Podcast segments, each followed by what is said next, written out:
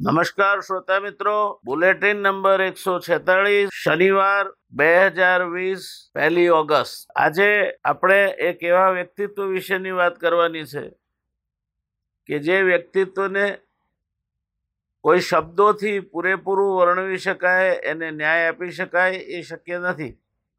અને આમ છતાંય એ વ્યક્તિત્વનું એટલું મોટું પ્રદાન છે ગુજરાતના ઇતિહાસમાં, ગુજરાતની મજૂર ચળવળમાં, મજૂર મહાજનનો પાયો નાખવામાં કે આપણે યોગ્ય તે રીતે એમનો વ્યક્તિત્વના કેટલાક પાસા જાણવાનું કામ કરીશું. અમદાવાદને ભારતના મંચેસ્ટરનું બિરુદ અપાવનાર મિલ ઉદ્યોગ અમદાવાદની જાહો જલાલી માટે ખાસ્સો, એક સૈકા કરતાં વધુ સમય કારણભૂત રહ્યો. અમદાવાદને એણે રાવબહાદુર રણછોડલાલ છોટાલાલ રેઠિયાવાળાથી શરૂ કરીને માધવલાલ રણછોડલાલ, ચિનુભાઈ બેરોનેટ શેઠસિંહ બેચરદાસ લશ્કરી, અંબાલાલ સારાભાઈ, કસ્તુરભાઈ લાલભાઈ, અમૃતલાલ હરિગોવિંદદાસ, મદન મોહન મંગળદાસ, જયકૃષ્ણ હરિવલ્લભદાસ જેવી મહાજનોની એક ધુઆધાર પેઢી આપી. પોતપોતાની રીતે આ બધાનું અમદાવાદના વિકાસમાં અમૂલ્ય યોગદાન રહ્યું. માલિક મૂડી અને મજૂર આ ત્રણેય ઉત્પાદન વ્યવસ્થાના મહત્વના પરિમાણો છે. અમદાવાદનો મિલ ઉદ્યોગ અને જાહોજલાલી જેટલી આ ઉદ્યોગ સાહસિકો, શેઠિયાઓને આભારી છે, તેટલી જ શ્રમિકોને પણ આભારી છે. મૂડી અને શ્રમ બંનેનો સમન્વય જ્યારે મહત્તમ ઉત્પાદન આપવા માટે થાય, ત્યારે જ શેઠિયાઓને એમની મૂડી પર પૂરતું વળતર મળે. તેમજ ઉદ્યોગનો વિકાસ થાય તો મજૂરો અને એમનો સંસાર સુખેથી નભી શકે એટલું વેતન અને બોનસ પણ મળે. આ પરિસ્થિતિને સુનિશ્ચિત કરવામાં ગાંધીજીએ ચીંધેલો રસ્તો ખૂબ ઉપયોગી બની રહ્યો. એ રસ્તો એટલે માલિક અને મજૂર વચ્ચે ઊભા થતા કોઈપણ વિવાદને સાથે બેસીને સમાધાન અને તે ના થાય તો પછી લવાદની પદ્ધતિ.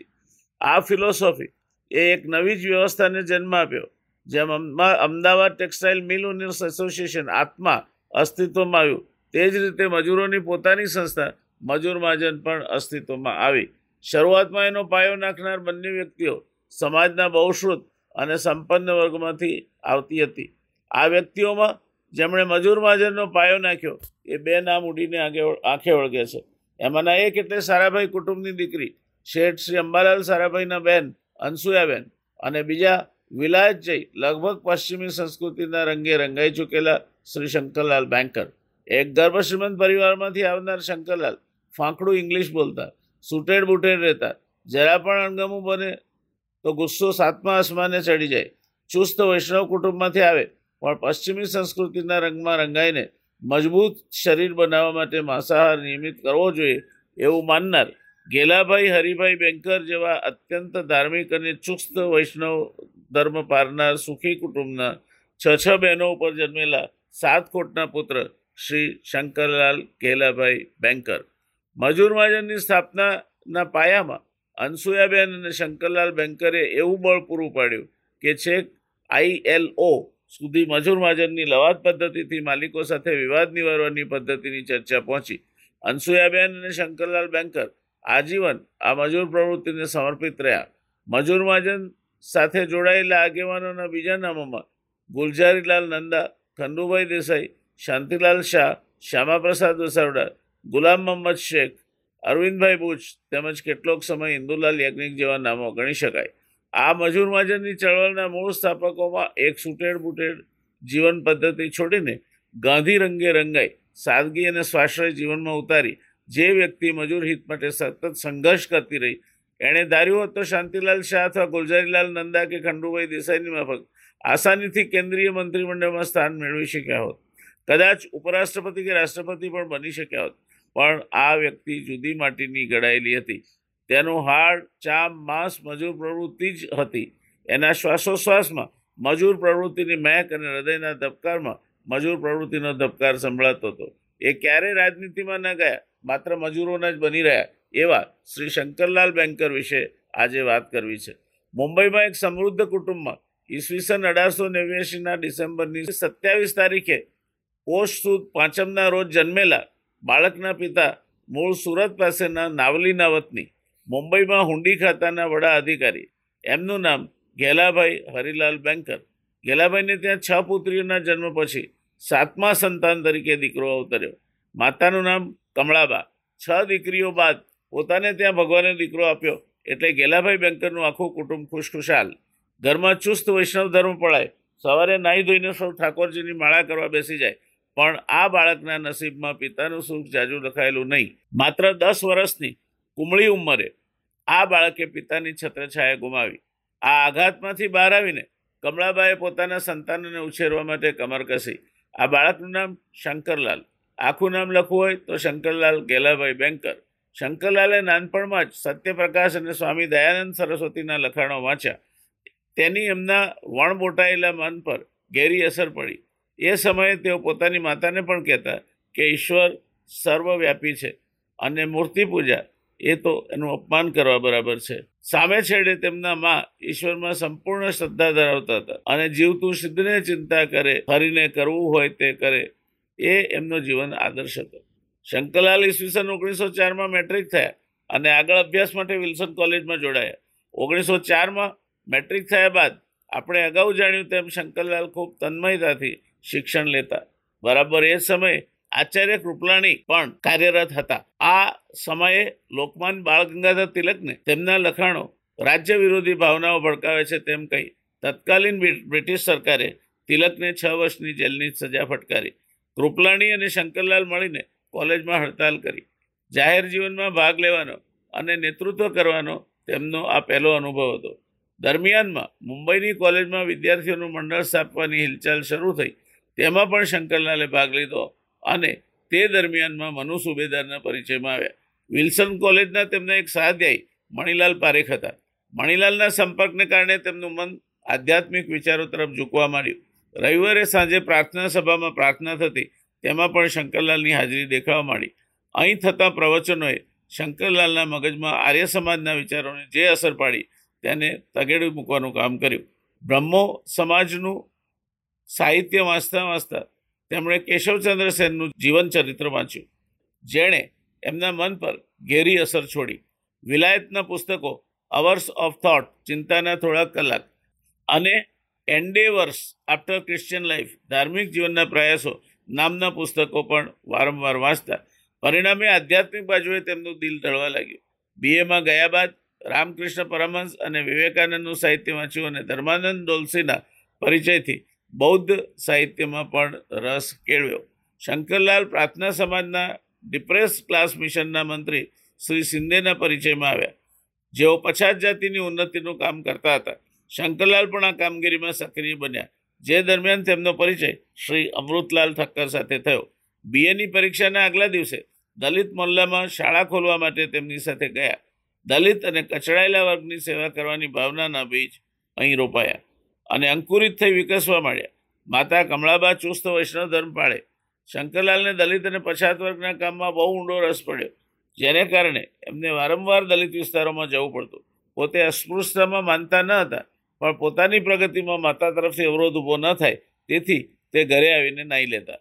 આ પ્રવૃત્તિમાં રચ્યા પચ્યા રહેવાને કારણે એમની શૈક્ષણિક કારકિર્દી બાબતે માને ચિંતા થાય જ. શંકરલાલ બેન્કર બીએમાં બીજા વર્ષમાં પાસ થયા. અને અભ્યાસમાં પણ પોતે પાછળ નથી એ પુરવાર કરી આપ્યું. બીએની પરીક્ષા પસાર કર્યા બાદ એમને ધંધામાં જોડાવા માટે કહેવામાં આવ્યું, પણ શંકરલાલને ડિપ્રેસ મિશનના કામમાં વધુ રસ પડતો હતો. માત્ર શિક્ષણથી જ પછાત વર્ગના બાળકોનું ઉત્થાન નહીં થાય, શિક્ષણની સાથોસાથ આવા બાળકોને અનુકૂળ થઈ રહે તેવા ઉદ્યોગોનો વિકાસ થાય અને તેમને કામ મળે તો જ તેઓ આર્થિક વિકાસની રીતે પગભર થશે એવી શિંદેની વાત શંકરલાલના ગળે ઉતરી. શંકરલાલ રસાયણશાસ્ત્ર સાથે એમએ થવા ફરી વિલ્સન કોલેજમાં જોડાવા ગયા. પણ ભૂતકાળની એમની ચળવળિયા કારકિર્દીને ધ્યાનમાં લઈ પ્રિન્સિપાલે કોલેજમાં પ્રવેશ આપવાની સ્પષ્ટ ના કહી. છેવટે જેવીએસ કોલેજમાં અભ્યાસ કરી તેમણે રસાયણશાસ્ત્ર સાથે એમએની પરીક્ષા ઓગણીસો એકમાં પસાર કરી. દરમિયાન મુંબઈમાં ગુજરાત સભા નામના મંડળની સ્થાપના થઈ. જેમાં જે કનૈયાલાલ મુનશી અને ઇન્દુલાલ યાજ્ઞિક જેવા મિત્રોનો તેમને પરિચય થયો. સાહિત્ય પ્રત્યેની રુચિ વધી.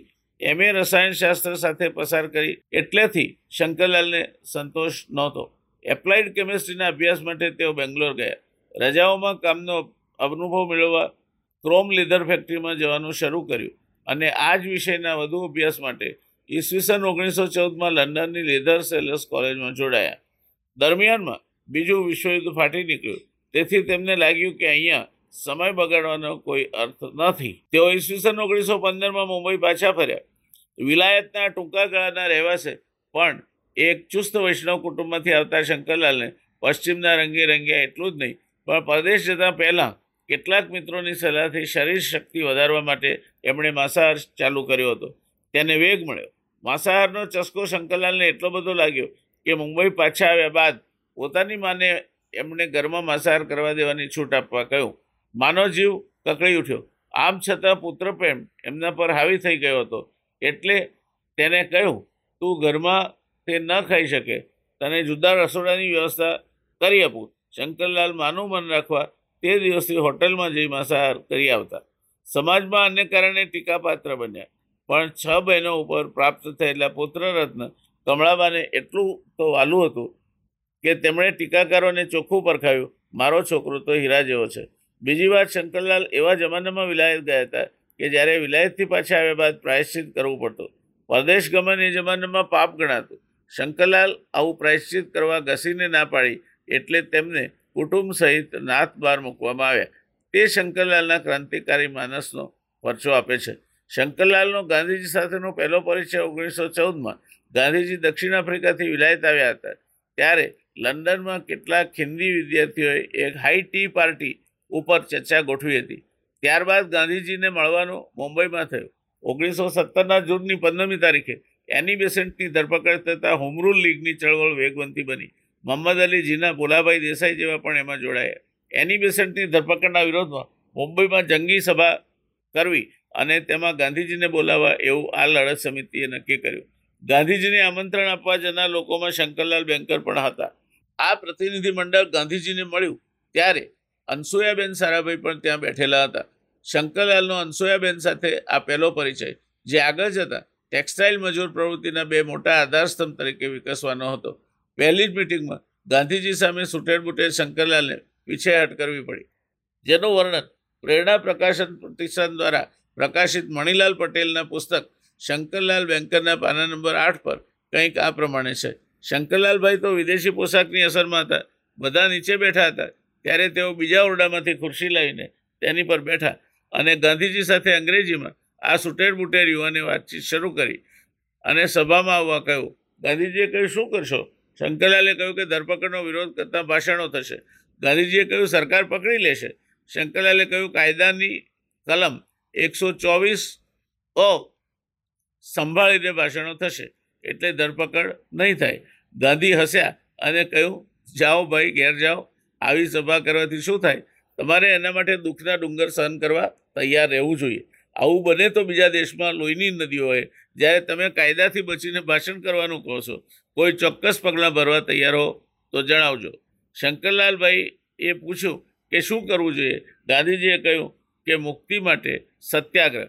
આ ચર્ચા અન્વયે ગાંધીજીએ શંકરલાલ બેંકરને એક લંબાણપૂર્વકનો પત્ર લખ્યો. શંકરલાલભાઈએ ગાંધીજીના વિચારો કમિટી સમક્ષ મૂક્યા. અને એ વિચારોને અનુરૂપ કામ કરવા તૈયાર થયા. ચોપાટી પર જંગી જાહેર સભા થઈ. સ્વદેશી અપનાવવાની પ્રતિજ્ઞા લેવાઈ. વિદેશી કાપડની હોળી થઈ અને અંતે સરકારે એની બેસેન્ટને છોડ્યા. હોમરૂલ લીગના કામમાં શંકરલાલને વધુને વધુ રસ પડતો ગયો અને તે એમાં જોડાતા ગયા.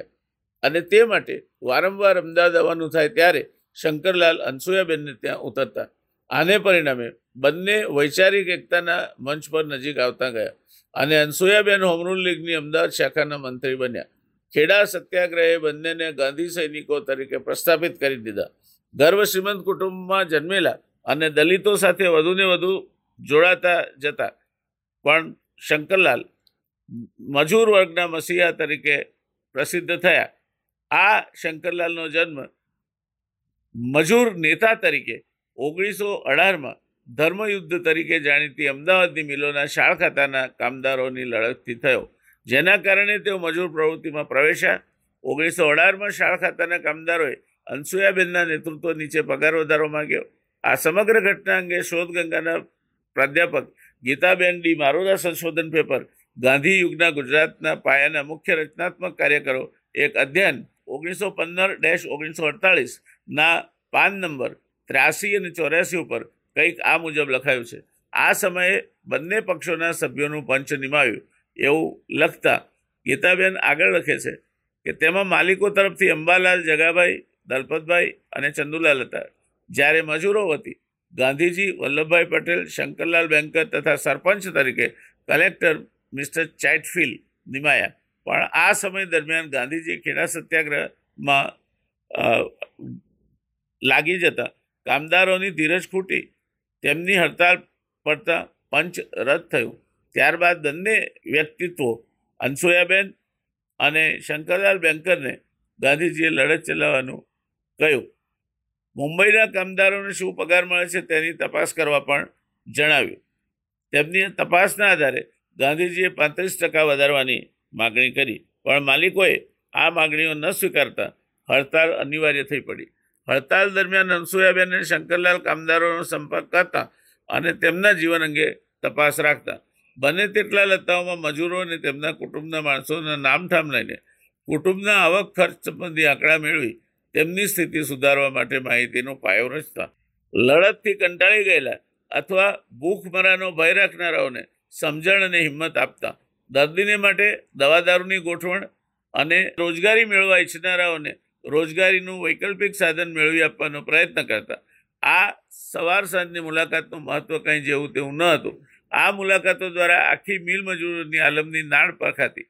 ત્યારબાદ આનંદ શંકર ધ્રુવ પંચ નિમાયું તેની સમક્ષ કામદારો વતી શંકરલાલે અદ્ભુત અને અભ્યાસપૂર્ણ રજૂઆત કરી. પરિણામે કામદારોનો પગારમાં પાંત્રીસ ટકા વધારો થયો. આમ આ લડતની સફળતામાં ગાંધીજીને અનસુયાબેનની સાથે સાથે શંકરલાલ પણ પડછાયાની જેમ રહ્યા. શંકરલાલ તથા મુંબઈના અન્ય આગેવાનોએ વરસાદનો અને ગામઠી કાયદોનો ત્રાસ હસ્તે મળે સહીને ગુજરાતના પાંચેય જિલ્લાઓમાં સ્વરાજ અને હોમરૂલનો નવો સંદેશો પહોંચાડ્યો. શંકરલાલ અને ગાંધીજી વચ્ચે અમદાવાદમાં કોચરબના બંગલામાં પાળ પર આવેલી નાની ઓરડીમાં મુલાકાત પણ થઈ. શંકરલાલનો ઓગણીસો સોળમાં પ્રથમવાર અનસોયાબેન સાથે મુંબઈમાં મેળાપ થયો. ત્યારબાદ હોમરૂલ લીગના કામે અમદાવાદ આવતા ત્યારે એકવાર અનસુયાબેન અમરપુરાની ચાલીમાં ચાલતી શાળા જોવા લઈ ગયા. શંકરલાલ તે જોઈને પ્રભાવિત થયા. ત્યારબાદ તો અમદાવાદ આવે એટલે અનસુયાબેનને ત્યાં જ ઉતરતા. અનસુયાબેનને મદદ કરવા કૃષ્ણદાસ દેસાઈ, કાલિદાસ ઝવેરી વગેરેનું જે મંત્રીમંડળ રચાયું, તેમાં પણ તેઓ જોડાયા. ઓગણીસો અઢારના ધર્મયુદ્ધની મજૂર પ્રવૃત્તિમાં શંકરલાલનો જન્મ મજૂર આગેવાન તરીકે થયો.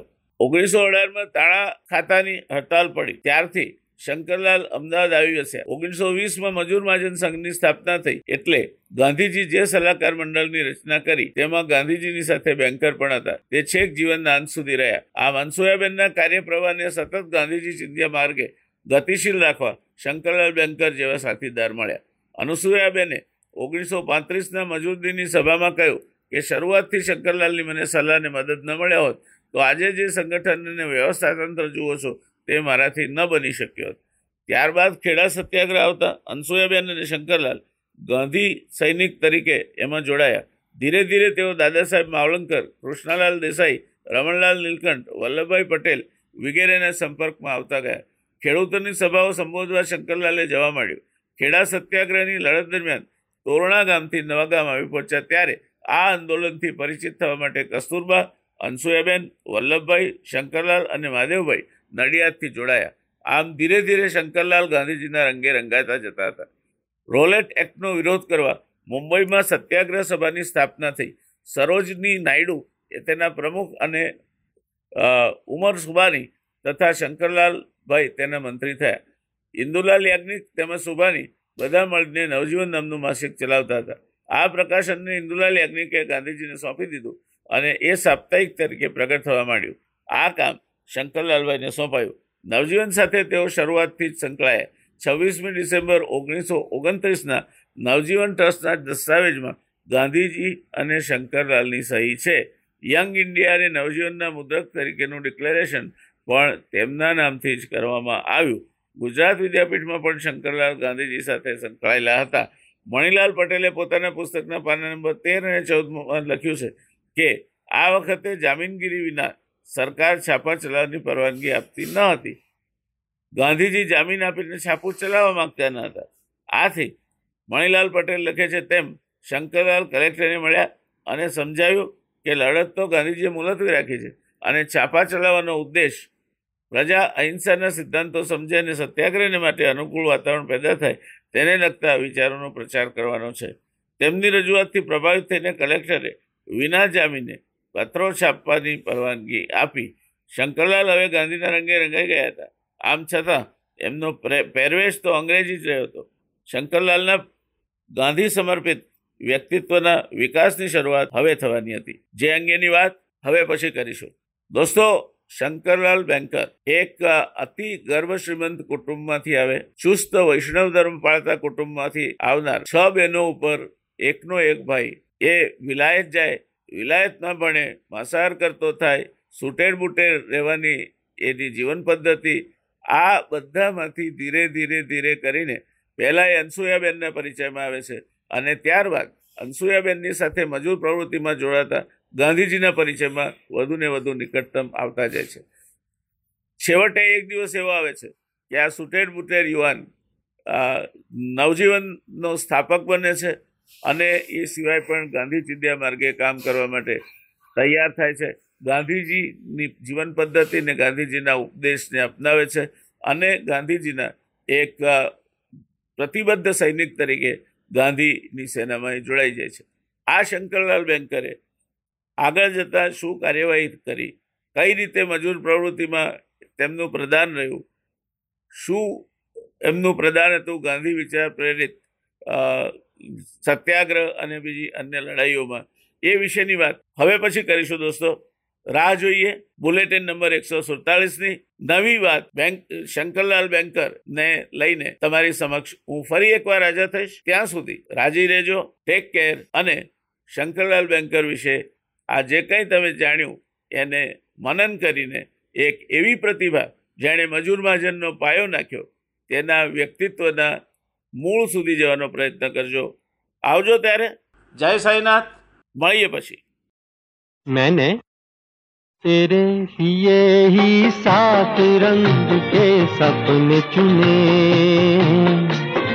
सपने सुरीले सपने मैंने तेरे लिए ही सात रंग के सपने चुने सपने सुरीले सपने, कुछ हँसते, कुछ गम के तेरी आँखों के साए चुराए रसीली यादों ने। ओ मैंने तेरे लिए ही सात रंग के सपने चुने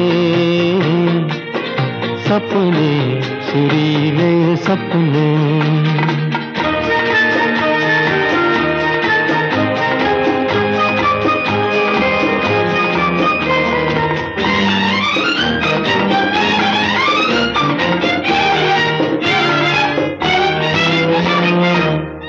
बातें। छोटी छोटी बातों की है यादें बड़ी।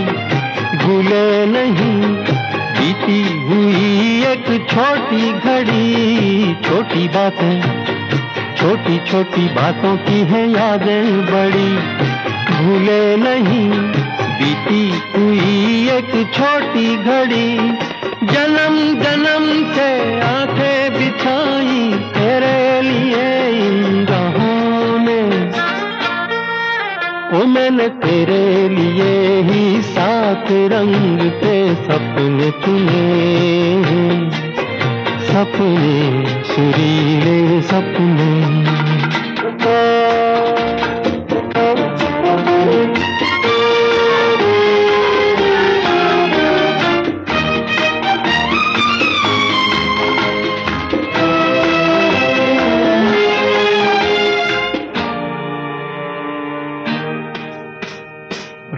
रातें रूठी हुई रातों को मनाया कभी तेरे लिए।